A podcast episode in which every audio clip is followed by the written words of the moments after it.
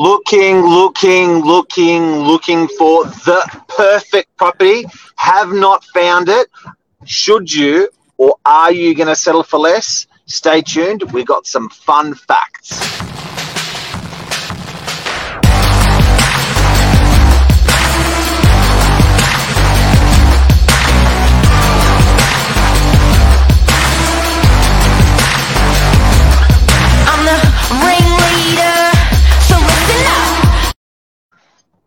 Good morning, everyone. Welcome to Morning Minutes, episode 518. Myself, Michael Burgio, Mark Novak. You're not picking a wife, you're picking a property. Mark had a very interesting conversation with a buyer yesterday, and I've had many conversations like this with my mates and buddies before. So we thought we should sort of rip into it and go for it. Mark, good morning. Hey, I can't believe I said fun facts at the beginning. That sounded so gay. yeah. Andy. Uh, this is all opinion. This opinions. with Stay some tuned facts. for some fun facts.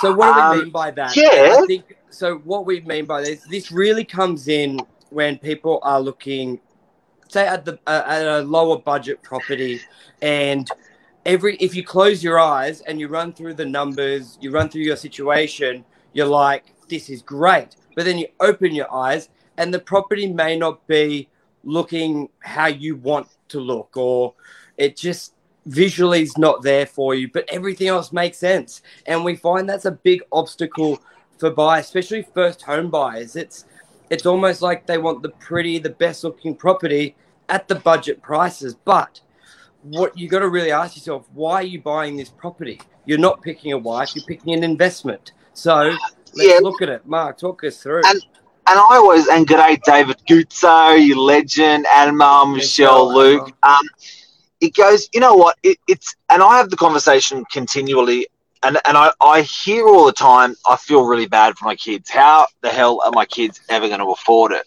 I don't agree. Because, and then, because then I put under their nose something, anything, a property, and they'll go, yeah, nah, I don't really want a one better for him, or yeah, nah, I don't really like that location, or yeah, nah, I don't really. And it's like, man, you're not marrying your kid off for life with this property. You know, it's not going to be something that you are um, battened down with uh, and, and are forced to live in the rest of your life. It's simply money in the market. That's all it is. It's like having a Tesla stock or an Apple stock, or I don't know stocks, but a good stock. And it doesn't matter if you have one cent of it or a million of it, you've got that stock. So it's the same thing when you're with property and the principle of property and getting into property. Just get in there. Don't be so precious and fancy about it. Yeah, people want like their first property to look like their dream property, and they almost, I don't know if it's a bit of, they almost think, like when you're saying location that, they're like, oh, it doesn't look good. It's almost like they act like they got to walk around in their social circle with a photo of the unit they buy, and people are going to judge right. them. They're going to judge them and go, oh, you own that? Oh, no. And I, oh, and I said that there." yesterday. That's right. You know, little Billy bought here. And I said yesterday to someone, I said, Are you buying it to just sort of get money in the market or are you buying it to tell your friends and family? Like, because at the end of the day, you just, you know, you, who cares? You've got money in the market. It's rented. It's geared. It goes up. It goes up just as much as anything else. Whether you buy one, two, or three better, they all go up equally in value. Fact. I've had this arm wrestle for 28 bloody years. Fact. Houses, units, one bedroom, two bedroom, they all go up the same. Yeah, and that's where it What's Luke got to say? Uh, kids will afford Kids if will- they invest, then buy the dream home after 30 years. That's exactly right. Like 100%. And like where this really, um, where people get stuck, like we've had phone co- conversations that go like this, and you had it yesterday. You're on the phone to the buyer, they give you their requirements and what they're looking for as an investment. And you're like, great, I've got this one in Allambie. It's 580 it rents for 20 grand your proposed interest would be 18,000 a year it's got this it's got that and like oh my god that ticks all the boxes and you're like great you send in the web link and they're like oh no that that doesn't look good it's like what looks are you going for here a visual look or a, a financial look are you buying a property to look at or as an investment But these guys have a million dollar dream, but a Yep. five hundred dollar budget, and Yes. even that's okay. That's okay because you can buy the five hundred thousand, rent the five hundred thousand, uh, buy in rent it out, and then get a rental which is worth a million bucks. You can still have your cake and eat it too. So I'm not saying to as an okay, you just spoke. Now as an owner occupier, it's like I can't live in a one better. I've got two kids, or I can't live in a one better. Uh, you know, it, it would suck. So it's all right. We'll buy the studio and rent it out. Buy the one better and rent it out, and and go and find a rental for yourself, which is exactly what you want. At least you've got the money in the market because what what was being said by Luke is if you wait to 35 or 45 to buy your desired property, while you're saving 50 grand over five years, the property value has gone up five, you know, 150 grand over five years. So it just doesn't make sense. Yeah, and we've seen in all our experience the ugly properties still go up in value at the same, if not sometimes more than the pristine ones. Because it, look at a knockdown, for example. We've seen tremendous, like, it sometimes doesn't make sense what a knockdown house will sell for, knowing you got to spend a million bucks on 800k on it, compared to a, a fairly renovated home. Like, Mark, we had the discussion where Lisa sold Arthur Street for like 2.1 basically knockdown and renovated homes are selling two four two five. We're like, wow, the like it's better to buy the ug- the ugly one just for simple words for the conversation here. But a lot of people get caught up in that barrier, and you hit the nail on the head there. If you let's say Burge. 20, Look at look at look at Lisa when she was young. She wasn't as good looking as she is now. yeah, like wine just gets better over time. You got to make the investment.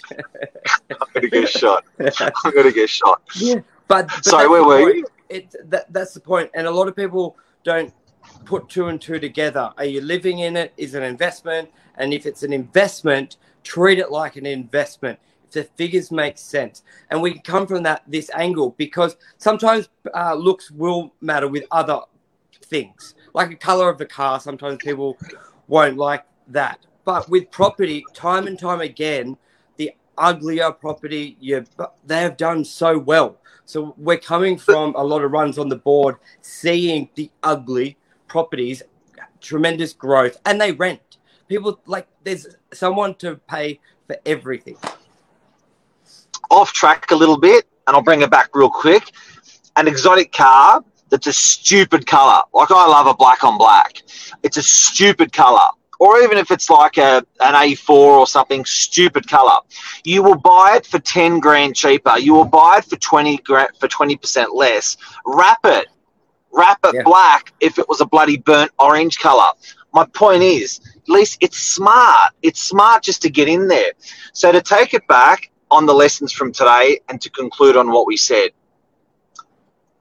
get in at whatever cost, at whatever ever level, and don't be precious because it's money in the market. Even if it's a property that you inevitably want to live in, or even if it's a property as an investment, as an investment, it's money in the market. I'd rather have half the money in the market or three quarters of the money in the market of my dream property than zero dollars in the market, which most people have when they are waiting to buy a property or their next property. Get conservative. Yeah, like a perfect example of horror stories is this year. Think uh, last year. Imagine anybody who, let's say February, and obviously this is an ex, uh, uh, a belated uh, example, but it's true.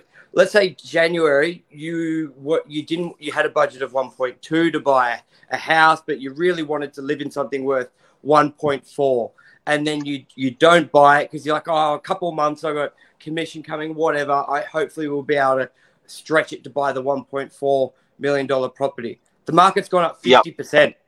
That 1.4 is now over two. The 1.2, yeah, I see. The 1.2 is well over one eight. Now you can't even buy the ugly property you wouldn't buy uh, only a few months ago. But if you just bought it, waited, then that's gone up in value. You've got equity. You may be able to make that jump. So it's the importance of being in the market. Don't just It- that's right. It's almost like build the wall- They all go, yeah. Okay, so Lisa just sold a property on Ringa Road, right? Ringer Road is like New South Head Road, is like Parramatta Road, is like Pittwater Road, is a busy, busy road. Who the hell would want to live on Pittwater Road? But guess what? It's a beautiful home. When you're inside, it's quiet. And guess what else the best part is? Take me off Ringer Road at $200,000, $300,000 for the exact same house. So when you, and this is what people, this is the, the, the, where people have it completely wrong in their head.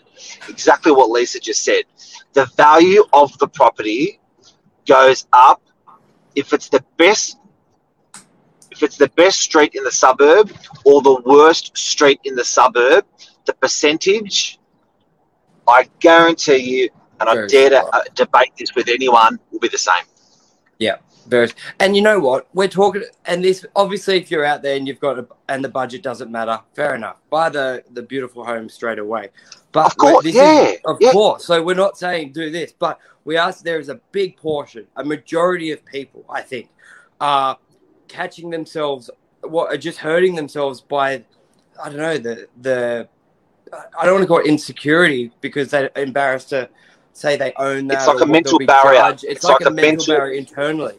Yeah, So yeah. what we're saying, And they will sit on their hands for two years. Nah, no good.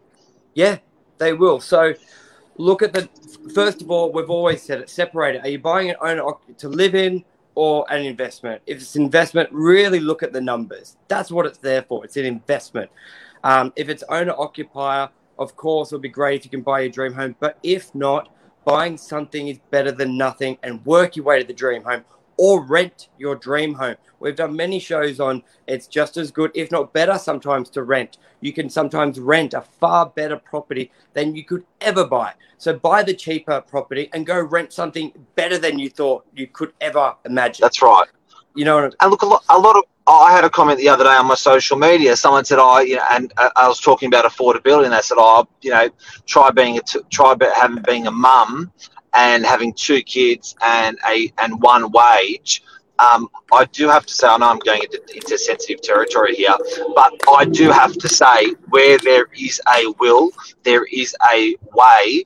If you are that mum that wants to afford pick up the friggin' phone and ring me and I will help you and show you a way to do it. Because I'm, I'm, I see people that are happy to having a whinge on affordability. I see people that are happy to put on social media about the whinge of affordability, but I don't, see people making an approach um, to agents like me and saying, "Look, these are these are my obstacles. Got the kids, uh, smaller smaller wage. Ha- is there a way?" That's what's really important because I believe affordability with these interest rates, and you can fix them for five years. The, the incentives that are out there, particularly for single parents, uh, particularly for uh, first home buyers, people should stop complaining and people should start getting shit done and get don't be a bit modest on your purchase. and ask for help. Don't be embarrassed to, to not ask for help. And the same as don't be embarrassed to say you own a 500k unit that doesn't look great, great. Because in a few years' time, with that growth going, it's there. It's so. I think that's the main uh, message out there. you know? accepting that's accepting we, we don't want to sound like property snobs but in our area in our particular area accepting that most parts of sydney and australia and melbourne and, and, and queensland that, that's that's a phenomenal uh, dollar value and, a- and a home but in our area it's quite a conservative purchase and that's Yeah. what we're talking about today Perfect. I think that's a wrap. Anything? Yeah. that's a wrap have a good day Burge, i hope you get a haircut soon my friend Oh, it's crazy. It's crazy. Very soon. Alrighty, everyone. Thank you. see you mate see you mate